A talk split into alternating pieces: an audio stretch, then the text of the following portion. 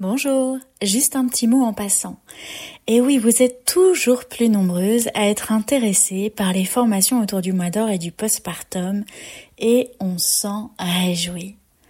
Alors justement, en septembre débutent deux programmes. Le premier est pour devenir accompagnante postnatale à domicile avec le mois d'or. Le deuxième programme s'adresse aux professionnels qui veulent se spécialiser dans l'accompagnement des cinq premiers mois après l'accouchement. Alors, comment ça se passe maintenant? Eh bien, rendez-vous sur notre site internet www.lemoisdor.fr et inscrivez-vous gratuitement à nos webinaires pédagogiques de présentation selon la formation que vous aurez choisie. Je répète, rendez-vous sur notre site internet www.lemoisdor.fr. Et maintenant, place à votre podcast du jour.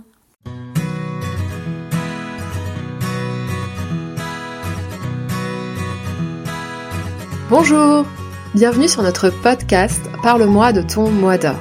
Je suis Céline Chadela et ici, je laisse la voix à celles et ceux qui témoignent de leur mois d'or et de leur postpartum. Nous échangeons sur ce mois si spécial d'après l'accouchement, sur votre organisation, vos feedbacks, vos surprises, vos coups durs et vos joies. Et pour cela, je serai accompagnée de Marie Maë Poulain. Bonjour, moi c'est Marie, je suis psychologue clinicienne et cofondatrice avec Céline du Mois d'Or. Alors le Mois d'Or, c'est un livre, c'est des formations, mais c'est aussi un engagement pour être au plus près des femmes et des couples en postpartum. Parce qu'un bébé qui va bien, c'est d'abord quoi Céline? Une maman qui est soutenue.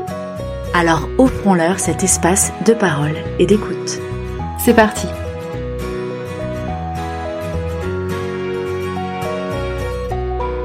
Bonjour Merci d'avoir accepté mon invitation à participer à notre podcast Parle-moi de ton mois d'or. Bah merci. Et Audrey, je pense que tu as beaucoup de choses à nous raconter, beaucoup de choses sur le cœur. Est-ce que tu peux, s'il te plaît, te présenter en me précisant qui tu es, ton âge, ton lieu de vie, de qui est composée ta famille, de la date de tes deux derniers accouchements? Oui, alors, euh, si je me rappelle de toutes les questions. je m'appelle Audrey. Donc aujourd'hui, je suis euh, entrepreneur, justement euh, dans, on va dire, le domaine large de la maternité, périnatalité, santé de la femme. J'ai créé euh, Wounded Women, justement pour euh, bah, pour aider les femmes qui sont passées par des parcours similaires aux miens, notamment la césarienne ou en tout cas des chirurgies. Euh, je commence par ça parce que ça me définit beaucoup aujourd'hui, de par justement mon parcours moi de mère et de femme. Je, je vis dans les Yvelines. Euh, j'ai deux enfants que j'ai eus en 2019 et 2021.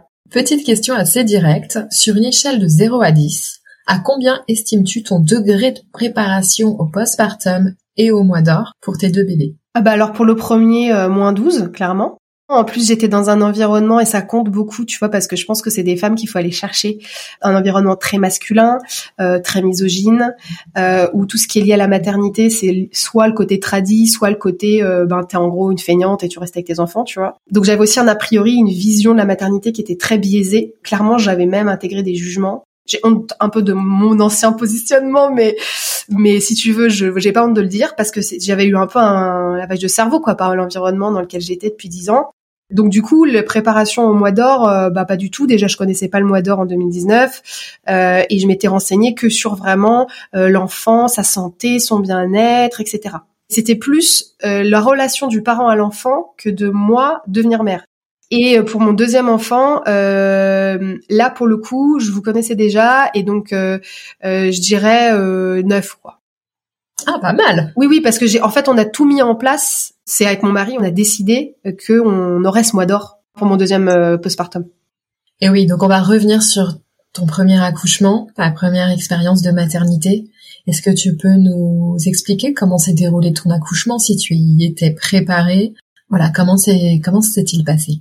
J'ai eu une grossesse extrêmement active. Euh, je répondais à un appel d'offres énorme pour mon ancienne boîte. Donc, euh, euh, tu vois, je me suis rendu compte un jour que je pouvais plus fermer mes pantalons. Je me suis dit, tiens, faudra peut-être que je m'achète des vêtements de grossesse. Euh, tu vois, j'étais dans mon drive de, de, de pro. Euh, j'avais les exigences de répondre à mes clients. Je savais qu'il y avait cet énorme contrat que potentiellement on pouvait gagner. Donc, je voulais vraiment me donner toutes les chances. Ça, c'était une chance peut-être unique dans ma carrière Quand je me suis arrêtée, euh, je me suis donné du temps, du repos, etc. Mais j'ai continué en fait dans cette démarche de comment on prend soin du bébé, comment on lui fait ses premiers soins, vraiment tout autour du bébé.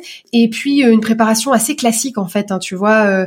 alors j'ai fait de l'autonomie quand même parce que je voulais inclure le lien avec mon mari qui était très impliqué dans la grossesse je voulais un accouchement physio, mais encore une fois, je connaissais mal mon corps, je connaissais mal le corps de la femme à l'accouchement, euh, et donc rester dans une préparation à part sa partie autonomie qui était quand même très classique et très autour du bébé au final, et pas du tout autour de moi qui vais accoucher, parce qu'à un moment donné, il faut quand même sortir l'enfant du ventre.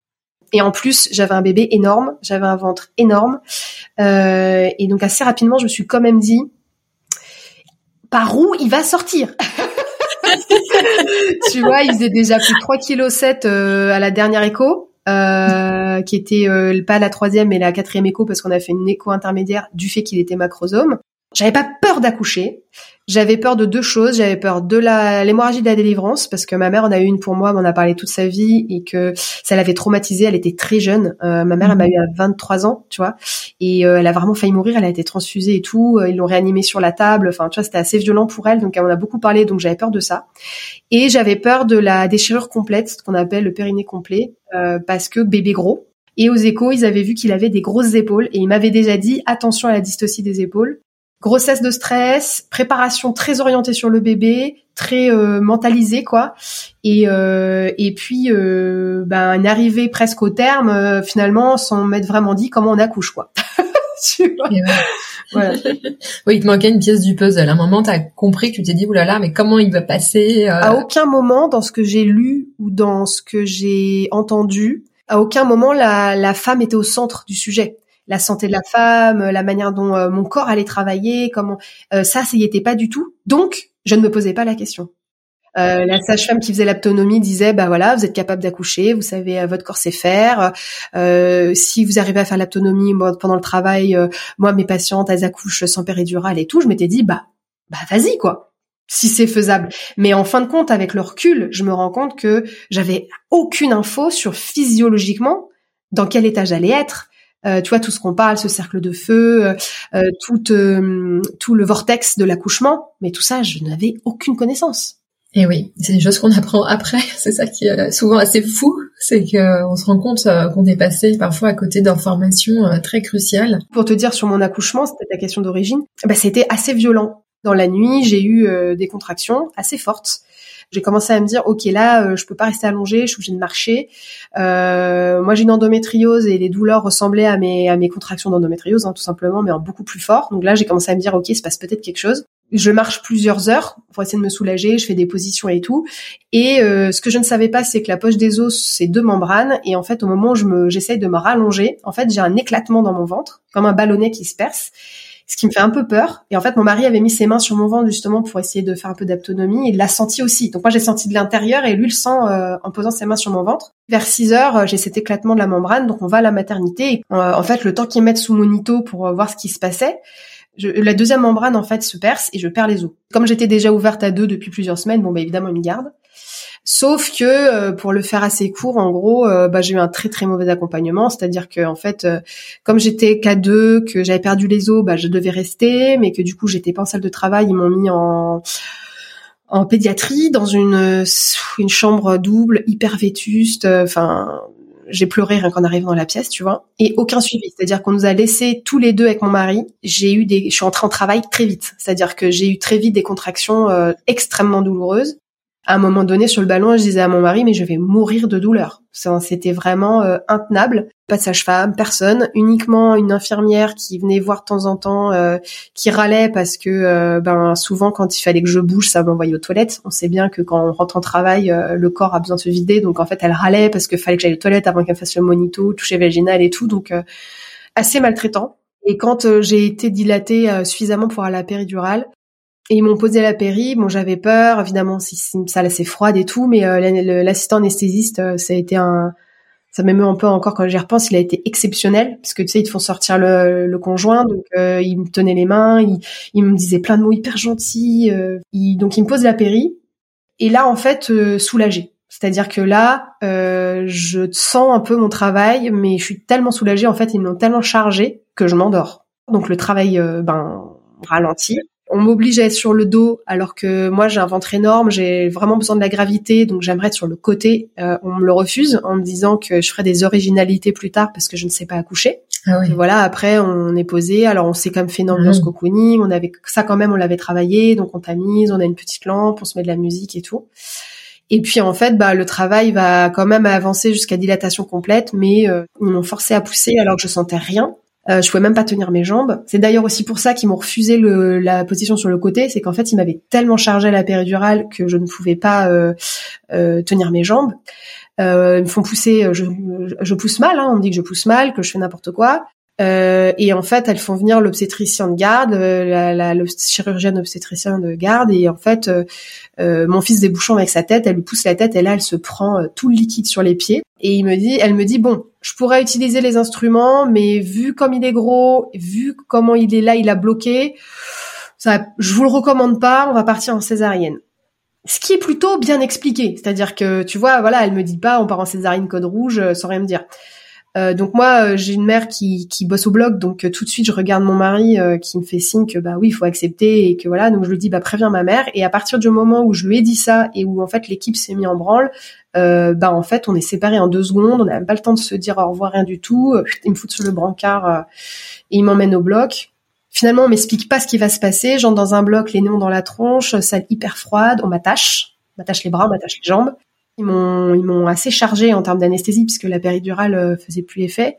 Donc j'ai eu les symptômes que tu connais, que toutes les femmes ont vécu, euh, bah, les tremblements, envie de vomir, euh, la tête qui tourne un peu, etc. Et puis bon, l'anesthésiste voit que je suis pas au top, donc il me fait parler un petit peu et me dit voilà, on va commencer. ça, il me fait dire qui je suis, dans quoi je bosse et tout pour me essayer de me maintenir un peu calme, on va dire, parce que je tremblais, mais franchement, je faisais des bons sur la table, quoi. Ah ouais. De, tu tremblais de quoi? De peur ou de? C'est qu'entre en fait le choc euh, de passer d'une salle où t'as plutôt chaud à, au froid du bloc plus l'anesthésie, en fait, ça fait trembler, ça fait vomir. Et puis en fait voilà, il me dit on ça commence, ça y est, on y va. Donc je sens qu'il bouge, tu sais, comme hmm. d'habitude les commentaires, euh, les femmes te disent voilà, je sens qu'on tréfouille dans mon ventre, qu'on me bouge, qu'on me secoue, mais je n'ai pas de douleur, ce qui est vrai très très vite j'entends mon fils. En fait, l'avantage que j'ai eu, c'est qu'il n'était pas coincé dans le bassin, il était remonté, donc en fait ils l'ont sorti extrêmement vite. Et euh, je l'entends pleurer, etc. Moi, je pleure énormément parce que ben je vis très très mal cette césarienne. Il me le montre et heureusement j'avais fait des échos 3D parce que du coup je l'ai reconnu tout de suite. Et, euh, et donc ils me le mettent à côté du visage. Les premiers mots que je lui ai dit, c'était que j'étais désolée. Tu vois, ça va encore m'émouvoir. Que j'étais désolée, que je l'aimais très fort et moi je le vivais vraiment comme un échec, surtout que l'équipe qui m'avait accompagnée me le présentait vraiment comme ça. Parce qu'en fait, quand on est parti en césarienne, j'ai oublié de dire, la sage-femme m'a dit, puisque je me mets à pleurer, euh, ah mais vous savez c'est pas grave, il y a des femmes qui savent accoucher, d'autres pas. Euh, bah voilà, vous savez pas accoucher, vous allez en césarienne, c'est pas grave. Donc forcément, quand je découvre mon fils, je lui dis que je suis désolée, etc. Il l'emmène euh, voir son père. Il y a une puère qui revient me dire qu'il va très bien, que les tests sont ok, qu'il est avec le papa en peau à peau. Et en fait, là, je peux plus respirer, j'ai comme un énorme poids sur la poitrine et tu sais, t'en as les mains attachées, j'essaie de dire à l'anesthésiste, je peux plus respirer, je lui montre comme ça mon thorax et je l'entends qui s'engueule un peu avec son assistant dans mon dos, c'est derrière moi et après je me rappelle plus de rien. En fait, ils m'ont endormi. Ils m'ont pas prévenu, ils m'ont endormi. Donc euh, je me suis réveillée euh, là où ils ont été pas trop mal, c'est que il y a eu 16 accouchements en fait entre 14 ou 16 accouchements entre euh, le moment où je suis entrée en travail que je suis arrivée avec ma péri et mon accouchement à moi. Donc ça avait quand même bien tourné. et en fait, ils ont eu un peu pitié de nous. Donc en fait, au lieu de me mettre en salle de réveil, ils ont été assez sympas, ils m'ont remise en salle de naissance sur le brancard. Euh, et du coup je voyais euh, je voyais euh, mon, mon, fils et mon mari quand j'arrivais à rouvrir un œil parce qu'en fait je ne supporte pas les anesthésies. Et donc j'ai été pendant sept heures dans une espèce de d'état second léthargie totale. Et de temps en temps j'ouvrais un œil comme ça et je voyais mon mari et mon fils et hop pouf je retombais. Et donc mon fils bah pas de peau à peau avec moi pas de tété d'accueil pas de rencontre. Et j'ai pu le prendre dans mes bras quand on est remonté en chambre euh, plus de 7 heures et demie après. Donc tu l'avais vu tu l'as vu tu lui as parlé et mais tu l'as vous n'avez pas pu vous toucher. Pas du tout. Si j'ai posé ma joue contre lui du coup après ils m'ont essuyé parce que j'étais pleine de sang mais euh, si tu veux il n'y a pas eu de rencontre voilà. Et puis alors après, bah tu vois, arrivé en chambre, euh, aucun débriefing de la chirurgie, aucune explication de finalement pourquoi la césarienne, aucune explication de ce que c'est que la cicatrice de césarienne, euh, euh, que je vais avoir mal, que je vais avoir le ventre plein d'air, donc je vais avoir hyper mal au ventre.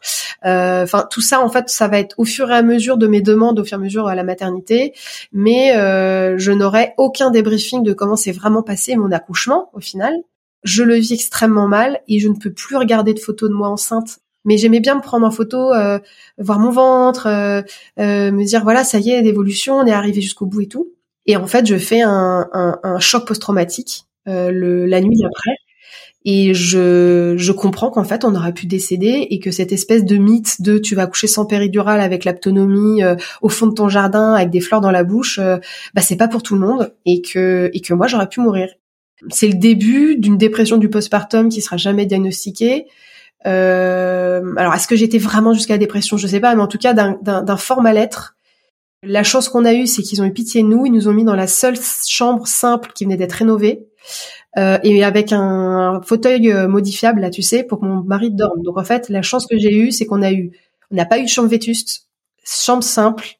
Mon mari était là. J'étais vraiment pas bien, mais je pense que ça aurait pu être bien pire. Et le fait qu'il soit là, ça a beaucoup changé les choses. Oui, parce que c'est un gros gros plus. Enfin, même si, d'après moi, c'est complètement indispensable d'avoir euh, son partenaire. Oui, oui. Malheureusement, encore aujourd'hui, dans les hôpitaux, c'est pas forcément euh, gagné euh, bon, les premiers jours. Mais en fait, toi, quelque part, il y avait aussi une espèce de bug où tu comprenais plus, enfin, tu comprenais pas finalement l'enchaînement des actions, de tout ce qui s'était passé, et t'arrivais pas non plus peut-être à te t'approprier à ton accouchement euh... bah, je le vivais vraiment comme un échec c'est-à-dire que voilà t'as compris euh, enfin moi je suis sportive j'ai fait de la compétition euh, je bosse dans un environnement de vente internationale où t'es en compétition il faut gagner donc moi moi j'étais vraiment dans ce, c'est ma mentalité en fait hein. Euh, c'est du courage de la résilience faut se bouger et faut se dépasser donc forcément là, tu penses bien que je me prends un mur. Enfin, c'est d'une violence inouïe pour moi. Et, eh ouais. et ça, j'en parle souvent et c'est vraiment de passer ce message. C'est, euh, on te dit, t'es une femme, ton corps est fait pour ça. Tu vas pouvoir accoucher. Euh, quand tu dis oui, on m'a pas appris à pousser, mais c'est pas grave, tu sais le faire.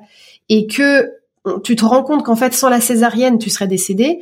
Du coup, il y a un bug qui se fait dans ta tête, ce que moi j'appelle une scission psychique, euh, qui fait que tu n'es pas une femme, tu n'es pas un homme, tu es quoi? C'est-à-dire que puisque tu n'as pas su accoucher, tu n'es donc pas une femme, puisqu'on te dit tu es une femme, ton corps est fait pour ça.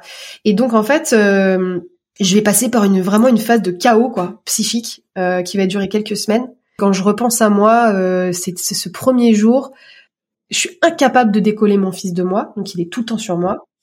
je ne peux pas ne pas l'avoir en visuel, c'est-à-dire que prendre ma douche est un supplice. Dès qu'il pleure, j'ai des tranchées de malade. C'est-à-dire, je suis dans ma douche, j'entends pleurer, j'ai des tranchées, c'est horrible.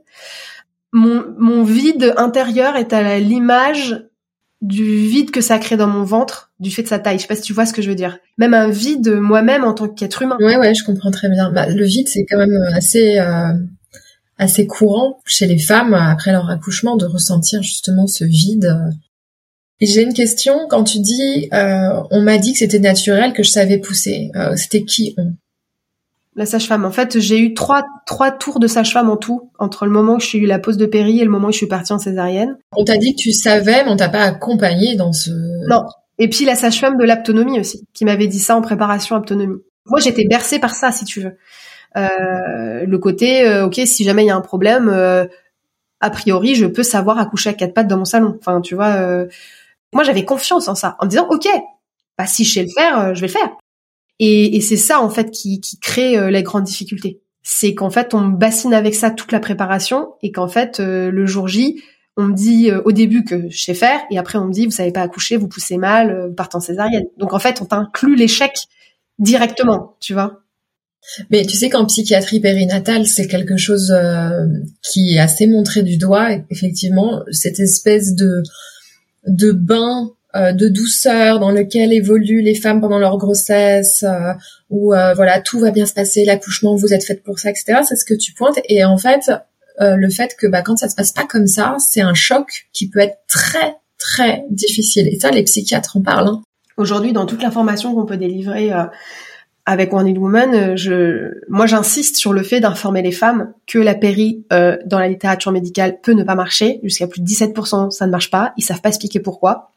Mm-hmm. que euh, ben oui, il y a des complications qui existent et que plus tu le sais, plus t'es informé et plus le jour où il se passe des choses, t'es maître et actrice de décider, de dire et de, de ressentir et de, enfin, tu vois, quand tu pars de zéro et qu'on t'a bassiné avec euh, un truc bucolique, euh, c'est sûr que quand t'arrives au bloc, euh, ben c'est violent. Bien sûr, ah bah oui, c'est clair. On joue gros quand même pendant nos accouchements dans le sens où il y a toute notre identité qui, qui est en jeu aussi, notre identité de future mère, notre identité de femme.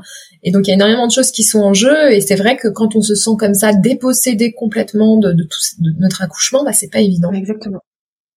Et donc euh, tu peux plus décrocher de ton petit bébé pendant tes premiers jours.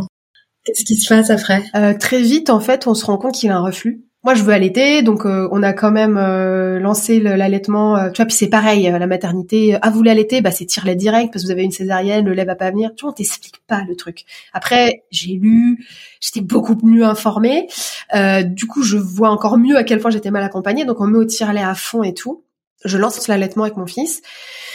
On voit quand même qu'il a un torticolis. Donc en fait, il est traité à la maternité tout de suite pour son torticolis. Ça sera pas suffisant, mais déjà ça le soulage un peu. Et en fait, assez rapidement, donc euh, je l'allaite, euh, je mets montée de lait, etc. Ben on voit qu'il a des reflux, que dès qu'il est allongé, euh, ben on le, a l'impression qu'il boit la bouteille, quoi. Il fait des bruits un peu vraiment bizarres. Et en fait, on va pas du tout être écouté par la pédiatre qui va nous dire que c'est rien du tout. Sauf qu'en fait, quand euh, on lui donne le sein ou qu'on lui donne un biberon de mon lait, parce qu'on s'était tout de suite organisé avec mon mari pour qu'à 2 heures du matin, ce soit lui qui donne euh, le biberon. Euh, voilà, moi, moi entre me, 23h30 et 2h30 du matin, faut pas me réveiller. enfin, entre, enfin, c'est bon, c'est mon moment dur à moi. Et mon mari, c'est plutôt euh, 3-6 heures, tu vois. Donc en fait, on s'était dit, bah super, moi ça me dérange pas, euh, en gros, d'être réveillé à 4h30.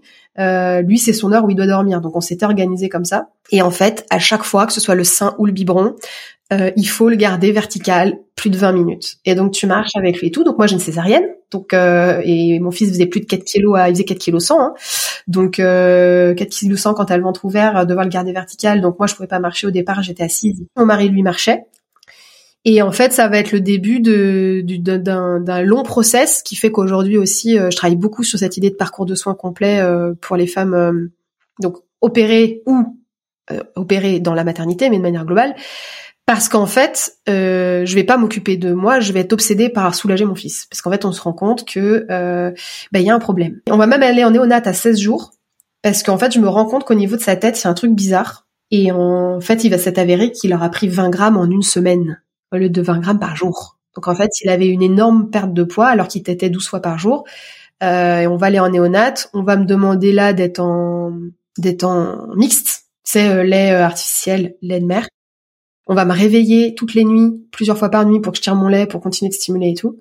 Mon fils avait des freins sévères qui n'ont jamais été vus et qu'on va réussir à détecter plus tard parce que moi, obsédée par le fait qu'il y a un truc qui va pas, je vais chercher en fait pourquoi j'ai laissé en sang, pourquoi il a des tensions, pourquoi il dort pas sans doliprane, pourquoi, etc., etc., etc. D'accord. Il pleurait beaucoup? Alors il pleurait pas, mais il, se plaignait beaucoup. Il gênait beaucoup en fait. Et tu pouvais, il dormait pas, il faisait des cesses d'une demi-heure. Donc t'imagines, t'as ta césarienne, euh, ton bébé dort pas, tu peux pas le poser et il dort 30 minutes. Donc autant te dire que là le mois d'or, tu penses même pas. Hein. Euh, en plus, euh, pas de congé paternité. À l'époque, mon mari me dit, bah écoute, je reste avec toi au début. Je crois qu'il est resté deux semaines euh, où il a tout fait. Hein. Il m'a donné à manger, il a fait toute la paperasse. Enfin, c'était. Ça, c'est aussi le mois d'or. Hein. J'ai eu un mois d'or de deux semaines en fait, parce que j'étais dans mon lit avec mon fils. De toute façon, je pouvais rien faire. Je, marchais un petit peu, tu vois, j'allais aux toilettes, j'allais à ma douche et tout, mais j'étais quand même très très fatiguée. J'ai eu une énorme anémie. Euh, et en fait, euh, voilà, j'ai lu dans mon lit avec mon fils sur moi, euh, elle donnait ça. J'avoue, j'ai eu deux semaines, en fait, ces deux premières semaines qui étaient quand même de mois d'or. et après, en fait, il est retourné bosser en me disant, bah, je mettrai mes jours avec les vacances, parce que moi, j'ai accouché en mai. mais en fait, ça a été terrible pour moi parce que je me suis retrouvée très vite seule avec lui, assez handicapée, t'imagines bien, et avec un bébé qui ne dormait pas. Et, ouais. et comme en fait, au bout des 16 jours, donc ils correspondent à peu près à ces deux semaines, il venait de reprendre le boulot d'ailleurs, euh, bah, j'ai dû euh, aller en néonat, qu'on a intégré du lait artificiel. Je faisais tété, euh, biberon de mon lait, biberon de lait artificiel. Il s'endormait, je le posais. Je tirais mon lait pour la fois d'après. Je lavais le lait, le, le, tire-lait, enfin les tétrales et tout. Je lavais le biberon de mon lait. Je lavais le biberon de lait artificiel. Le temps que j'ai fait tout ça, bah, il se réveillait. D'accord. Je vais recommencer parce que gros bébé, bah, gros besoin de manger. Et donc c'était hyper dur. Franchement, c'était psychologiquement hyper dur. Et ça, même à 4 heures du mat. Et là, t'étais toute seule? Toute seule. Ok. Il y avait personne de ta famille, pas d'amis.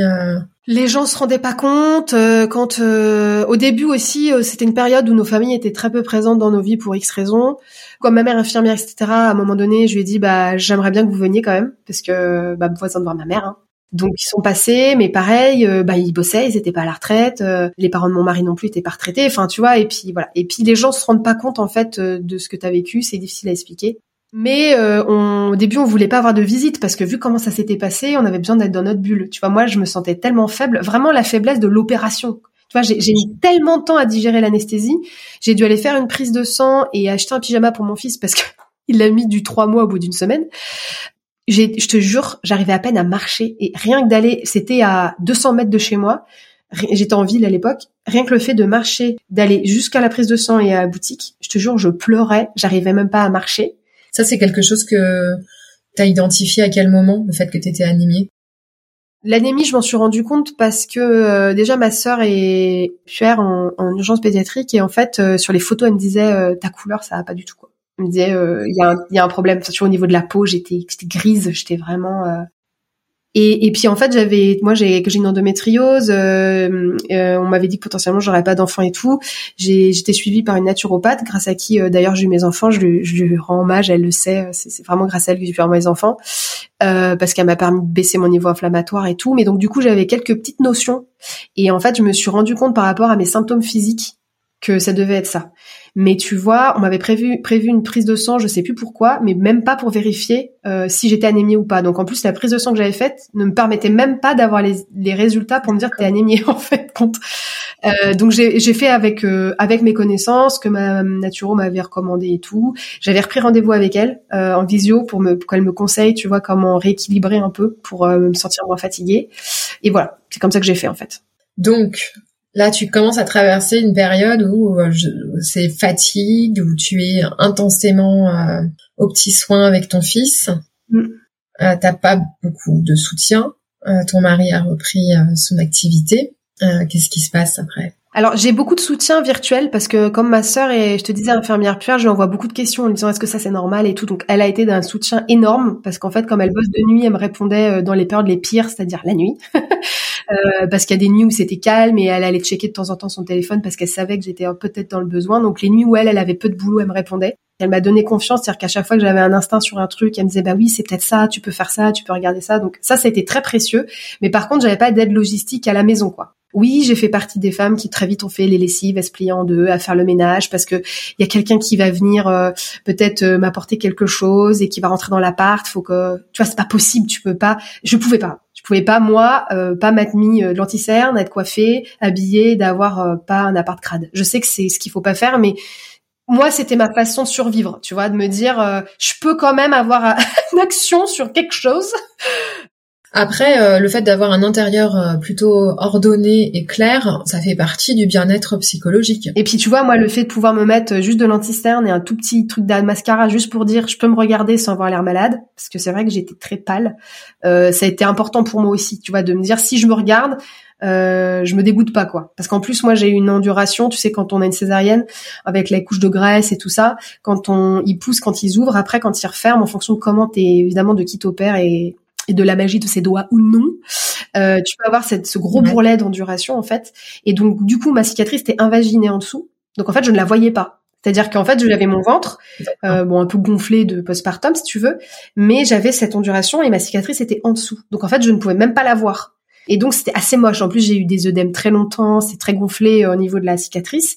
Donc c'est vrai que tu vois, pour pouvoir me dire, ok, euh, c'était en mai, donc euh, une petite robe avec mes basses contention et de pas être trop moche d'un point de vue visage, pour moi c'était important parce que j'allais, je me sentais tellement faible, je me sentais tellement en échec. Bien sûr.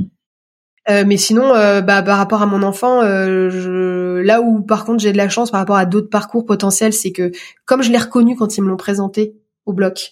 Euh, j'ai jamais eu de problème de lien d'attachement. Tout de suite, euh, ça a été très fusionnel avec lui. Euh, euh j'ai, me suis jamais sentie en échec par rapport à lui, par contre. C'est-à-dire euh, d'être une mauvaise mère, oui, dans le sens où mais pourquoi il dort pas, je dois mal faire les choses. Pourquoi il a ce reflux, je dois mal faire les choses. Mais je savais lui donner son bain, je savais faire les soins avec toujours des conseils de, de ma sœur et tout. Mais j'ai eu de problème de lien avec lui. Par contre, de jugement sur ma capacité moi de femme ou de mère, oui, tout le temps parce qu'en fait, ce sentiment d'échec, euh, il te poursuit sur tout ce que tu fais. C'est-à-dire qu'à chaque fois que t'as un truc que tu fais pas bien, tu te dis ah ouais, de toute façon, euh, je suis pas capable d'accoucher de toute façon, donc tu vois. Est-ce que les choses vont s'apaiser? Comment ça va se passer pour toi après? Non, les choses ne vont pas du tout s'apaiser. Euh, en fait, je vais reprendre le travail euh, dans ce contexte, donc sans dormir la nuit. T'es à quel mois? Ouais, alors en fait oui. Donc déjà j'ai beaucoup de mal à me séparer de lui, donc le reprendre le travail au bout de des deux mois et demi post-partum, déjà entre la cicatrice, mon enduration et tout, je ne peux pas m'habiller, je peux pas mettre mes pantalons. Ça va être le début de la réflexion sur Wounded Women, puisqu'on est en 2019 et euh, qu'il n'y ait pas de, bah, de, sous-vêtements adaptés pour qu'on puisse s'habiller, euh, ça me semble hallucinant. Mais donc du coup, assez handicapée par ça, plus le fait que je trouve pas moyen de garde. Euh, que ça nous convienne, que les équipes nous semblent bien. Hein. On sait aujourd'hui avec le rapport du Ligas combien c'est compliqué dans les crèches. moi, les nounous, c'est pareil, il n'y avait pas de nounous disponibles. J'avais fait le tour des nounous avant sa naissance. Je l'ai refait au mois de juillet. Il y avait J'en ai appelé 80, il n'y avait aucune de dispo, enfin bref. Euh, plus le fait que compliqué de se séparer de lui. Donc euh, je l'ai gardé jusqu'à six mois, où j'ai enfin pu me remettre mes vêtements à peu près, et euh, où on a trouvé un moyen de garde enfin qui était adapté.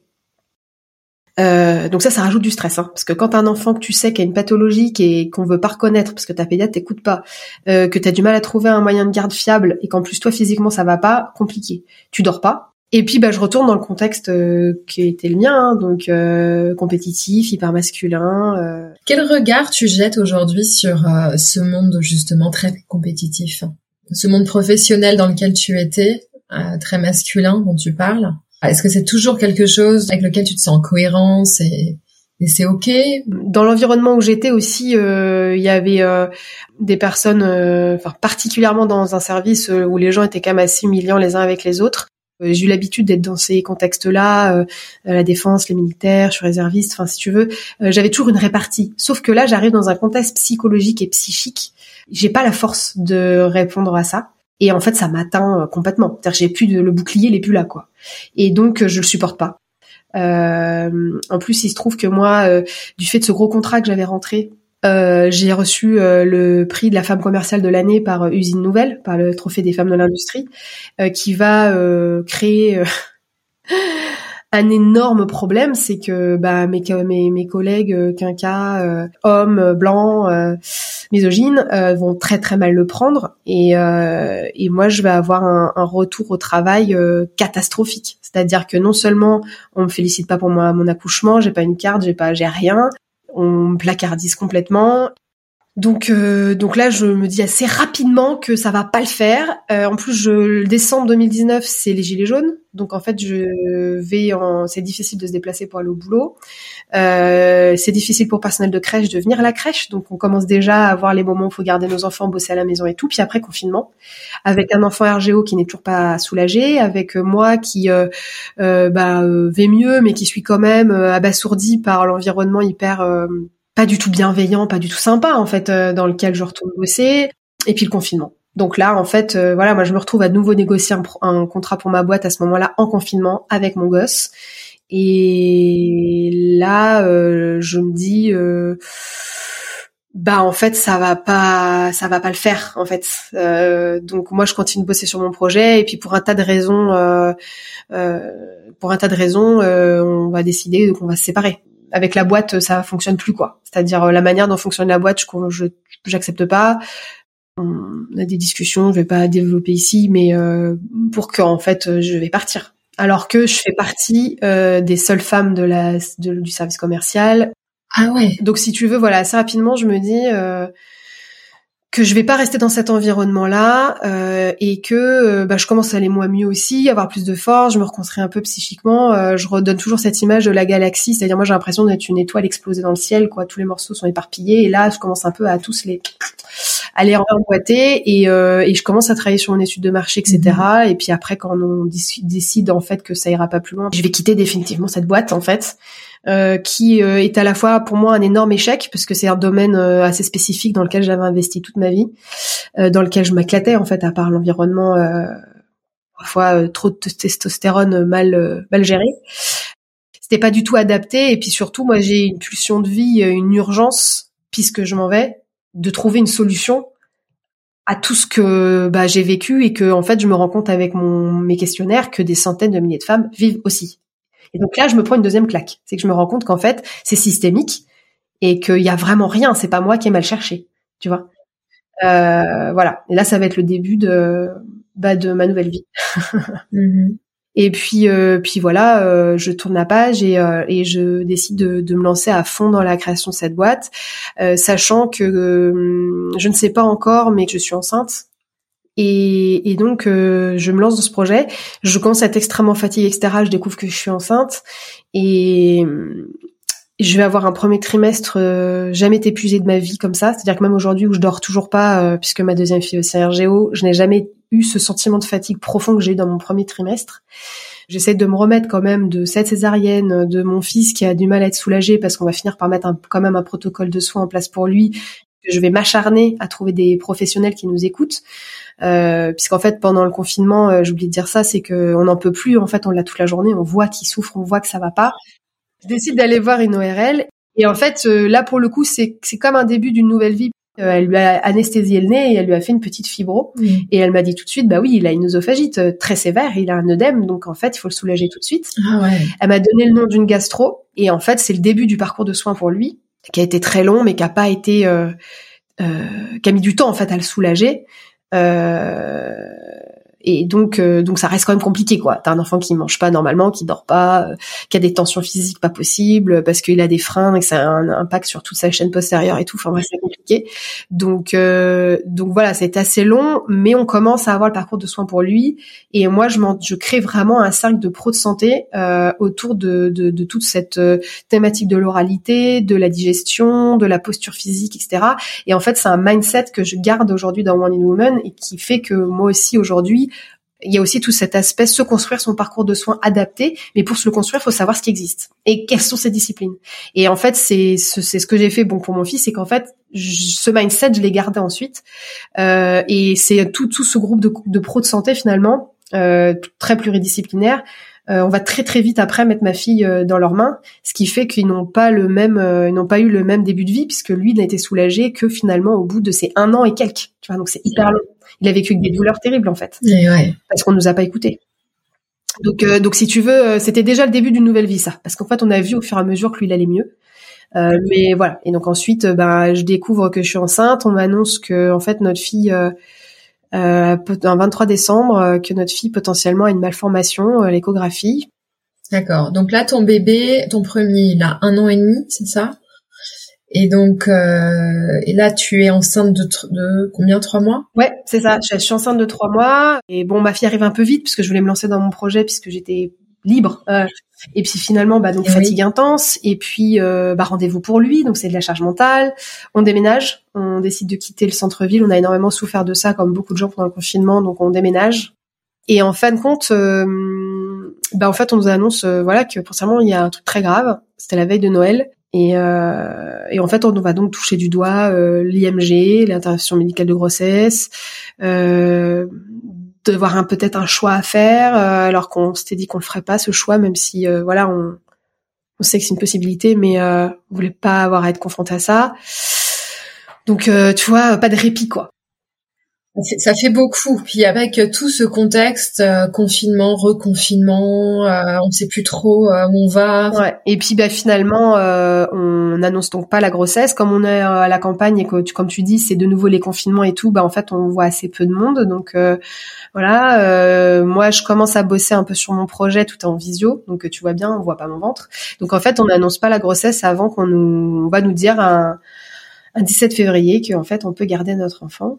Et comment tu le vis, toi, ces deux mois justement euh, d'incertitude euh, complète euh Ça a été un enfer parce qu'en fait, moi, je vois mon, mon ventre sort pas. Mon ventre est sorti le jour où on m'a dit que je pourrais garder ma fille. Ça, c'est un vrai truc. Hein. Ça arrive vraiment dans la vie. C'est-à-dire que je n'ai pas mis de vêtements de grossesse avant mes cinq mois et demi. Je pleurais tous les jours, je pleurais tous les soirs. C'était hyper dur. Là, tu rentres dans un parcours en fait où tu as face à toi des, des, des, professionnels de pointe, mais qui n'ont pas toujours l'accompagnement qui va bien. Alors, on, on, est, on va au centre de diagnostic prénatal de Necker. L'échographe exceptionnel. Euh, D'ailleurs, je lui ai envoyé le faire part après de ma fille et tout. Enfin, la sage-femme aussi, euh, géniaux. Par contre, le problème, c'est qu'une fois que tu sors de l'examen, il n'y a pas de suivi, y compris psychologique. Alors que moi, je traîne derrière une césarienne que j'ai mal vécue, même si je fais un travail sur moi et que tout ce que j'ai mis en place, tu vois, aujourd'hui, ben, je le transmets aux autres femmes pour qu'elles aillent mieux aussi. Mais euh, ce que je veux dire, c'est que je traîne quand même ça. Je traîne mon fils RGO pas mm. traité avec euh, beaucoup de difficultés. Comme tu dis, on sort des verres de confinement et tout, donc on est tous psychologiquement bon, c'est dur quoi. On a une lourde charge mentale. Euh, et en fait, euh, ils te demandent d'attendre. Et c'est vrai que c'est une période euh, vraiment horrible. Et j'ai eu la chance, là c'est via les réseaux parce que j'avais commencé à mettre sur les réseaux sociaux justement parce que j'avais mon, mon, projet de boîte euh, où j'ai en fait échangé avec une femme qui est toujours une amie aujourd'hui qui s'appelle Lucie. Si elle écoute ce podcast, je la remercie. Ça va me faire pleurer, tu vois. Euh, parce qu'on avait parlé RGO sur un commentaire d'un post et on va échanger ensuite en privé et elle va énormément me soutenir. Euh, prendre de mes nouvelles tous les jours. Euh, franchement, elle a été d'un soutien énorme. Et, euh, et puis euh, j'ai aussi une doula que j'avais eu, euh, qui avait qui était passée par ça. Et donc ça a été vraiment dur et d'aller délivrance de savoir, même s'ils te disent il y a quand même des risques de handicap à la naissance, on peut pas savoir, etc.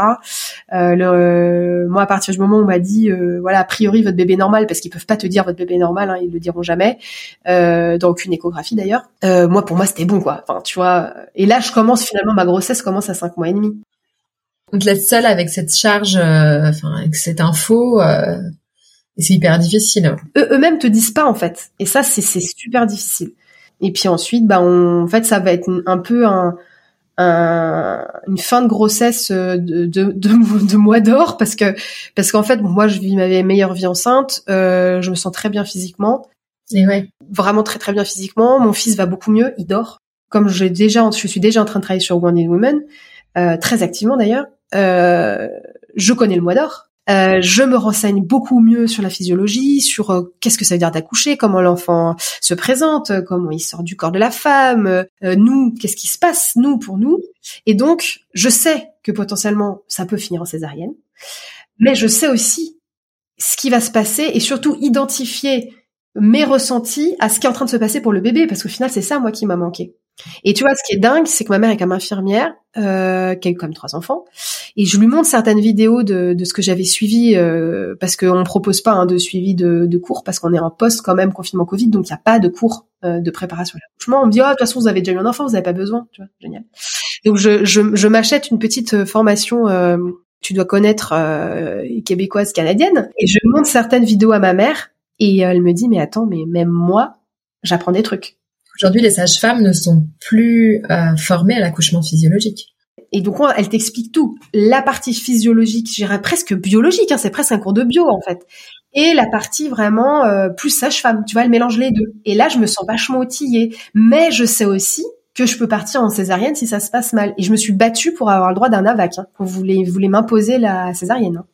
Ah ouais. Euh, mais si tu veux, là, je suis passée de l'autre côté parce que je bosse sur Wounded Women, parce que je mets, euh, je veux déjà mettre la boîte à outils à disposition des femmes, et donc je me permets vachement plus de dire que ça me convient pas, euh, d'imposer ce que je veux, de dire à la gynéco qui me suit, écoutez, c'est simple, si vous m'obligez à faire une césarienne, je vais ailleurs. Enfin, il y a personne qui va m'obliger à avoir une césarienne si j'ai aucun critère médical qui l'impose. Parce que c'était le cas. Je n'avais aucun mm. critère qui l'imposait. C'est juste que eux ils avaient peur de la rupture utérine et donc ils préféraient m'imposer une césarienne programmée tu vois. Bien sûr et alors, tu vois, ce qui est fou, c'est qu'aujourd'hui, la plupart même des femmes, moi, qui viennent vers nous par rapport au mois d'or, c'est souvent des femmes qui sont enceintes d'un deuxième et qui nous disent, ben, je veux pas revivre ce que j'ai vécu pour le premier, etc.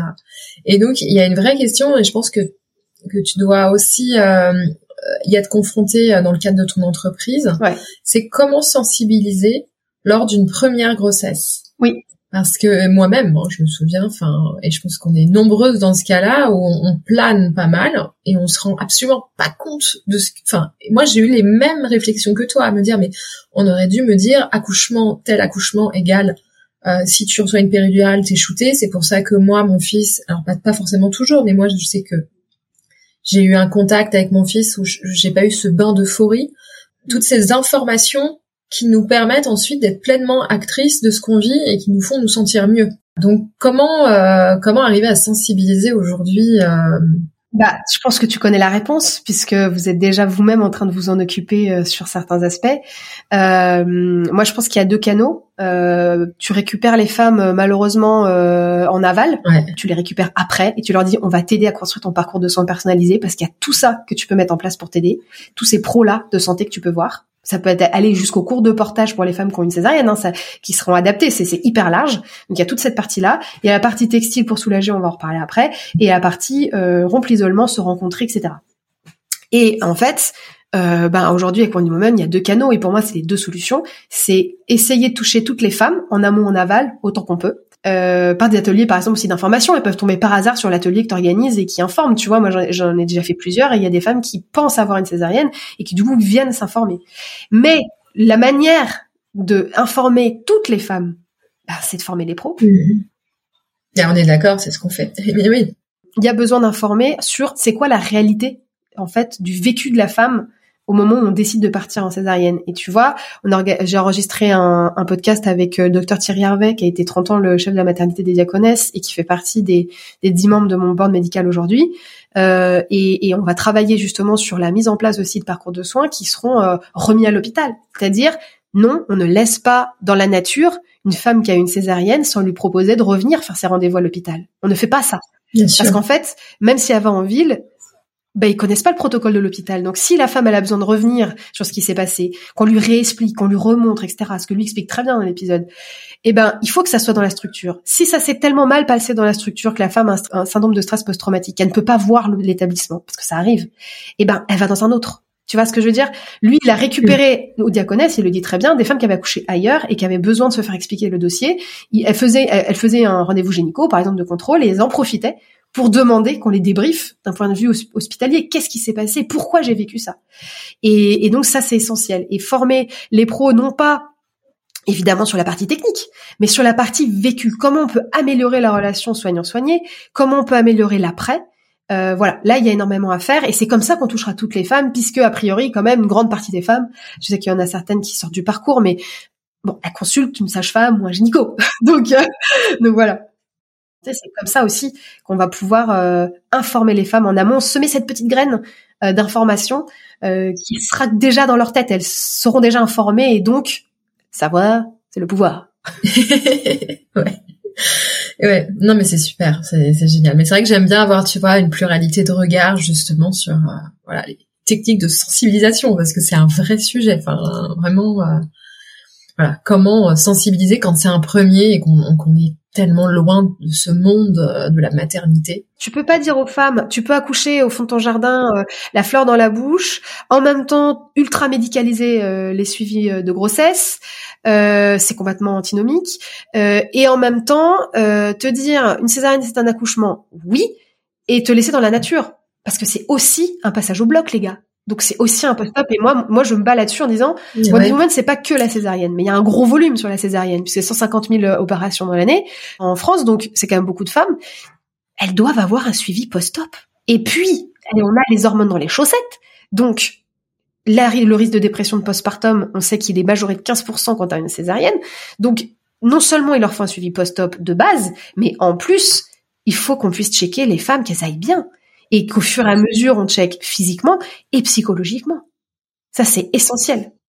Et est-ce que tu penses que toutes ces blessures, en fait, qui ne sont pas considérées, ou peu, ou qui sont en train d'être considérées de plus en plus grâce à ton travail, grâce aux nôtres et à, d'autres personnes aussi, c'est quelque chose. euh, c'est ça c'est dû à quoi pour toi? C'est de la misogynie euh, C'est que les blessures des femmes finalement ça compte pas tant que ça, euh, ça se voit pas trop, euh, donc euh, donc on les prend pas en compte. euh, c'est des économies euh, Qu'est-ce que c'est? Bah en fait j'en parle énormément justement avec les que ce soit les sages-femmes, les infirmières, les chirurgiens obstétriciens que je rencontre parce que quand ils sont extraordinaires, je leur dis mais enseignez, please. Je pense que c'est très très très plurifactoriel. Je pense que c'est lié aussi à une culture, une culture de euh, la femme mère sacrificielle hein, quand même, euh, de tu enfanteras dans la douleur. Ah, Pardon, on est quand même de base une société qui est plutôt euh, d'origine judéo-chrétienne, donc on a quand même ça quelque Mhm. part.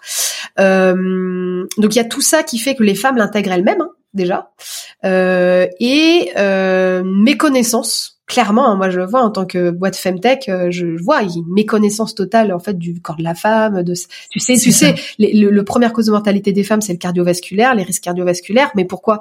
Parce qu'en fait on ne sait pas reconnaître des, des signes d'infarctus chez la femme, parce que c'est pas les mêmes que chez l'homme. Non, une femme qui fait un infarctus, elle aura pas forcément mal au bras gauche, mais peut-être qu'elle va être très fatiguée, très essoufflée, et on va lui dire reposez-vous, madame, vous êtes en surmenage. Non, en fait, elle fait un infarctus c'est pas moi qui le dis, hein, c'est les, les, professionnels de santé avec qui j'échange et je travaille qui me disent en fait on a aussi des générations entières qui ont été formées techniquement, donc sur le cure, mais pas du tout sur le care. Et on vide là-dessus. Des pros qui étaient très dans le care, à qui on a demandé d'en faire moins, parce qu'il faut faire du chiffre. Parce qu'attention, hein, les hôpitaux, faut aussi faire du chiffre. Donc, je pense que c'est très très plurifactoriel, clairement de la misogynie. Hein. Enfin, je veux dire, il y en a, il y en a clairement. On a un système de santé qui est quand même pas en très bonne santé pour le coup. Euh, donc, on a des soignants maltraités qui deviennent maltraitants par défaut. Hein. Et puis, euh, on n'a jamais donné la parole aux femmes aussi en leur disant, euh, bah ouais, vous pouvez dire que c'est pas normal. Ouais, vous pouvez dire que vous avez fait une dépression. Oui, vous pouvez dire que c'est dur. Et, et surtout, ne pas en faire un sujet de femme. Ça, c'est un de mes grands combats. C'est que dans l'accompagnement de Wounded Woman sur des femmes qui se font opérer, par exemple, pour des sujets gynéco, etc., elles sont malades ou elles ont une pathologie. Donc, elles vont être reconnues, c'est très important, comme nécessitant du soin. Dans les femmes qui accouchent par césarienne, elles ne sont pas reconnues comme étant en convalescence. Elles ne sont pas reconnues comme ayant besoin de soins, alors qu'elles en ont besoin, et parfois, parfois encore plus, comme un périnée complet, comme une épisio euh, hyper importante. La seule différence, c'est que avec la césarienne, se rajoute souvent cet effet d'échec d'avoir raté son accouchement. Et donc, ne pas reconnaître que la femme qui a accouché par césarienne, et je dis bien accouché par césarienne, a besoin de soins et est en convalescence, fait que des années et des années, les femmes n'ont rien dit parce que euh, personne ne dit rien. Puis tu sais, t'as toujours des nanas pour te dire oh bah ouais, mais nous aussi c'était comme ça, euh, faut faut faut s'y faire. Et puis en fait, tu te rends compte que quand tu grattes, que tu fais euh, la communication autour de ce sujet, t'as des femmes en fait qui te disent ça fait dix ans que j'ai ma césarienne, mais en fait ça passe pas. Et alors ton deuxième accouchement, du coup? Bah écoute, euh, beaucoup plus actrice, euh, beaucoup plus dans le contrôle en fait, la maîtrise de ce que j'ai envie euh, de vivre. en même temps, j'ai commencé Wounded Woman et donc je me dis bah écoute c'est simple, je veux mon mois d'or. Donc il faut pas que je travaille pendant mon mois d'or, ou en tout cas je contrôle, je valide des choses. Donc en fait ce que je fais, c'est que je travaille avec les équipes de mon fabricant, ma modéliste, mon fournisseur de tissus, tout le monde, pour que ils me fassent valider en fait tous les prototypes, etc. pendant mon mois d'or. Comme ça, je n'ai qu'à faire des checks, des validations, euh, et c'est tout. Et en fait, j'ai réussi. Donc, ça m'a vraiment permis d'être sereine pendant ce premier mois euh, et de et de de pas me stresser là-dessus. Donc ça, je suis quand même pour le coup là-dessus, je suis fière de moi parce que je me dis, je me suis bien organisée, j'ai bien réussi ça. Euh, et puis, euh, bah, un accouchement euh, qui va réparer quand même pas mal de choses puisque je vais accoucher par voie basse, que je vais avoir ma fille sur moi parce que je vais faire une très grosse hémorragie. Donc en fait, ils vont me laisser ma fille en peau à peau tout le temps qu'ils me recousent. Euh, autant te dire que moi je suis coupée en deux. Hein. Il y a une partie en hémorragie que je ne. Oh bah faites ce que vous avez à faire. Et puis euh, il y a le haut de mon corps qui est avec ma fille, avec mon mari à côté de moi. Enfin ça change tout. Hein. Bon j'ai quand même cru que j'allais crever de douleur, mais euh, donc j'ai accepté la péridurale. Oui parce que je me suis dit je vais passer d'une césarienne d'urgence à un accouchement physio sans péri. Non pas parce que bon autant autant se dire que tout est possible. Il va s'avérer que je pense que mon utérus malgré le fait d'être dressé est vrillé du fait des adhérences de l'endo. Et je pense que mes enfants quand ils appuient pour enfin, quand ils quand ils commencent le travail ils appuient pas au bon endroit donc mon col s'ouvre pas de manière efficace. Et euh, donc je souffre beaucoup pour un travail qui est très lent. Je vais finalement accepter la péri par une super sage-femme qui me dit écoutez, vous voulez quand même accoucher par voix basse, peut-être que là il est temps de prendre la péri. Péri hyper bien dosée parce que j'avais quand même un peu mal, je chantais très bien mes contractions, je pouvais j'étais vraiment dans mon accouchement, tu vois. Et, euh, et, en fait, euh, voilà, j'ai une position semi-assise, presque accroupie. Euh, j'ai eu quand même une épisio et la ventouse parce qu'elle était coincée dans le bassin. Donc il y a eu ce petit moment-là quand même. Et puis après, ben voilà, super quoi d'avoir la tétée d'accueil, ma fille en peau à peau. après, moi j'ai eu ce petit souci, donc j'ai quand même eu 18 points. Hein, donc sur la partie parcours de soins, qu'on t'explique, etc. là, moi j'ai demandé, faites-moi un dessin, dites-moi exactement où ils sont, que je puisse me faire mes soins et tout. Et un autre message à passer aussi, c'est que je savais parce que j'ai eu un cancer de la peau que sur le visage que euh, je détruis les fils résorbables en 24 heures. Donc je leur ai dit ne me mettez pas des fils résorbables, bitteschön, parce que si euh, je les bonfe en 24 heures, vous m'avez fait 18 points. Je suis à une demi-heure de bagnole, je me vois pas vraiment conduire avec euh, la plaie béante. Merci. Donc du coup ça, ça m'a beaucoup aidé de savoir ça. C'est que du coup ils m'ont mis des fils semi-résorbables Par contre, mon mari était pas était pas là, il gardait pas les papas, donc euh, lui rentrait. J'avais on avait réussi à caler malgré nos parents pas en vacances, qu'ils puissent venir au cas où autour de la table d'accouchement. Bah ils étaient avec mon fils puisqu'il était en vacances et puis bah mon mari faisait les allers-retours. Pour la petite histoire quand même, les contractions sont arrivées parce que mes parents m'ont fait m'ont donné un fou rire euh, et c'est là que ça a déclenché le travail. En fait, bouffée d'ocytocine.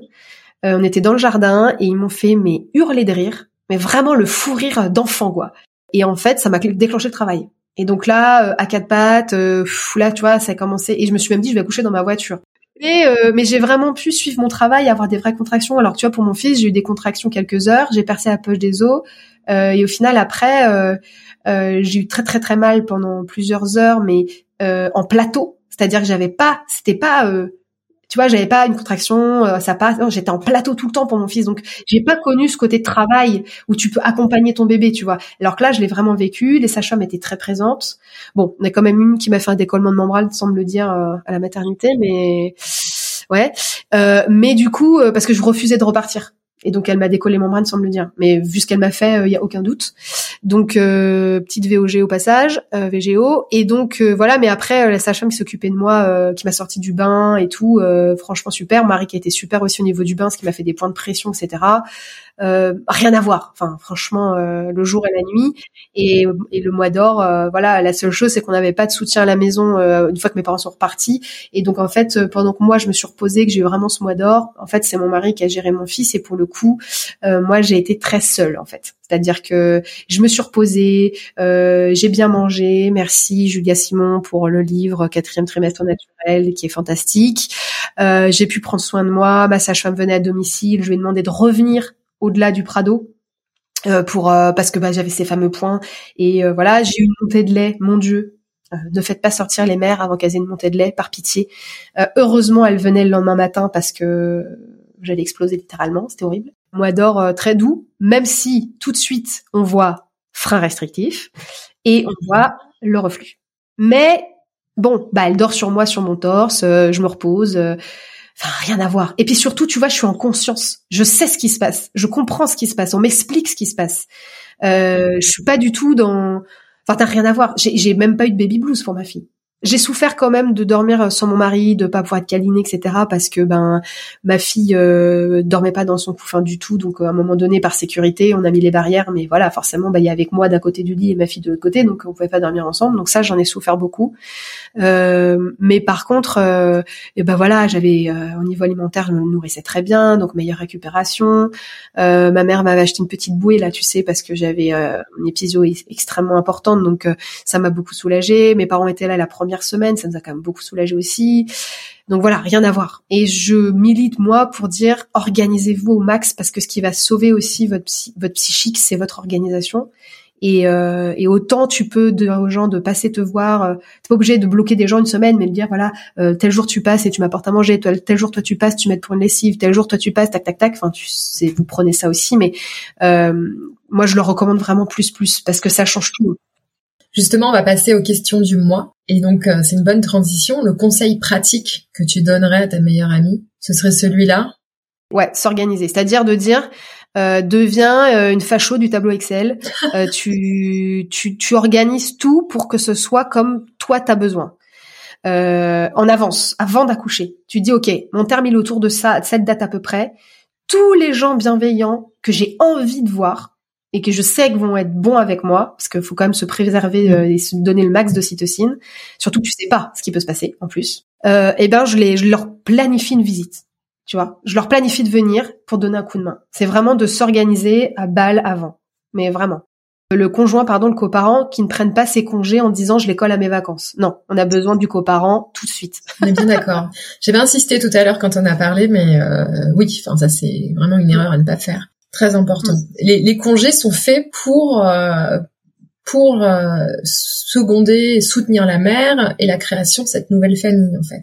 Exactement, parce qu'en fait, moi, tu vois, aujourd'hui, j'ai beaucoup de, de, de, de, témoignages aussi de, de, de coparents, alors plutôt des hommes, euh, qui euh, sont assez traumatisés par la césarienne. Tu vois, hier soir, on a enregistré un épisode avec un couple que j'aime énormément et, et qui me touche beaucoup. Et qui euh, lui il a pleuré encore tu vois. Alors que c'était il y a trois ans. Et lui il s'implique au max. Mais tu vois il y a des pères qui me disent bah en fait j'ai jamais trouvé ma place. Parce qu'en fait je pouvais pas dormir à la maternité. Parce que j'ai pas eu les congés tout de suite. Donc en fait elle a géré toute seule comme elle a pu avec le bébé. Et moi j'ai pas de place. La cellule elle est pas formée tu vois. Donc euh, donc ça aussi euh, super important. Et quand il y a déjà un enfant au max qu'on peut on fait venir des proches bienveillants etc etc aussi pour garder l'autre enfant. Eh oui. parce que tu vois nous on n'a pas pu créer tout de suite la cellule à quatre. On a été très longtemps deux et deux Eh oui, c'est ça. Et ouais, Voilà. et ouais. Et c'est important aussi que le partenaire puisse vivre ces moments, ces premiers moments de, de parentalité, euh, Ouais. et qu'il soit pas non plus simplement en mode euh, logistique, gestion, exactement qu'il puisse aussi prendre le temps euh, tranquillement d'être allongé sur le lit avec son bébé. Exactement. Bah, c'est exactement, tu vois, ce que j'ai mis dans le tout dernier post que j'ai fait sur quoi offrir euh, euh, à, à- à une femme qui a accouché par césarienne, c'était euh, l'ocytocine, etc., et de dire laisser le coparent avoir sa place Mm. pour euh, parce que déjà la femme elle en a besoin, mais lui aussi, et que d'habitude toute la logistique repose sur ce coparent et que par pitié euh, laissez-le aussi euh, être présent quoi et, euh, et créer cette cellule familiale euh, bah avec ce, ce nouvel enfant qui, qui arrive quoi. Après bon, tout ça c'est dans l'idéal, mais ça évite, je pense aussi, les dépressions, tout simplement. Un réflexe ocytocine pendant ton mois d'or. Ah bah peau à peau. Tu peux donner le biberon et faire du pot à pot, mais moi c'était allaitement pot à pot, surtout que j'ai pas pu allaiter autant de temps que j'aurais voulu pour mon premier. Et là ma fille va avoir 21 mois, je l'allaite toujours. Alors après il y a les sujets du, du RGO, des allergies alimentaires qui fait que j'ai poursuivi l'allaitement, mais euh, le ce mois d'or c'était vraiment un, allaitement non douloureux qui se passe bien et le pot à pot. D'accord. Un souvenir au contact de ton bébé?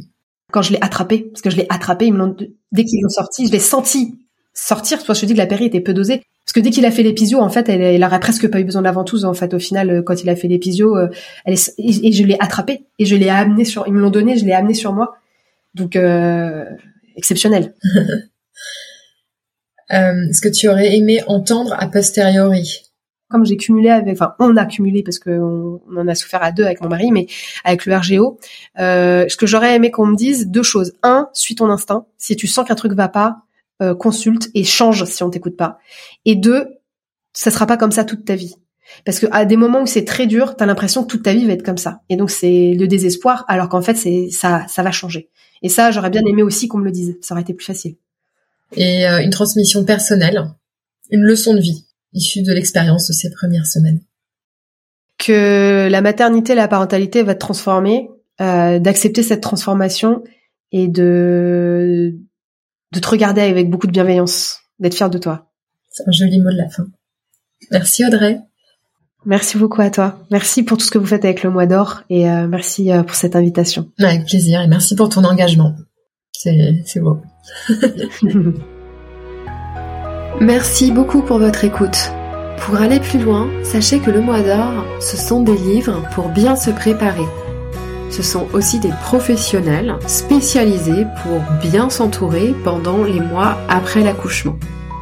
Et bien sûr, ce sont des formations sur le postpartum. Retrouvez-nous sur notre site lemoisdor.fr ou sur nos réseaux. Et si vous souhaitez soutenir le message du mois d'or, alors partagez le podcast autour de vous, abonnez-vous à notre chaîne sans oublier de lui mettre 5 jolies étoiles. À bientôt!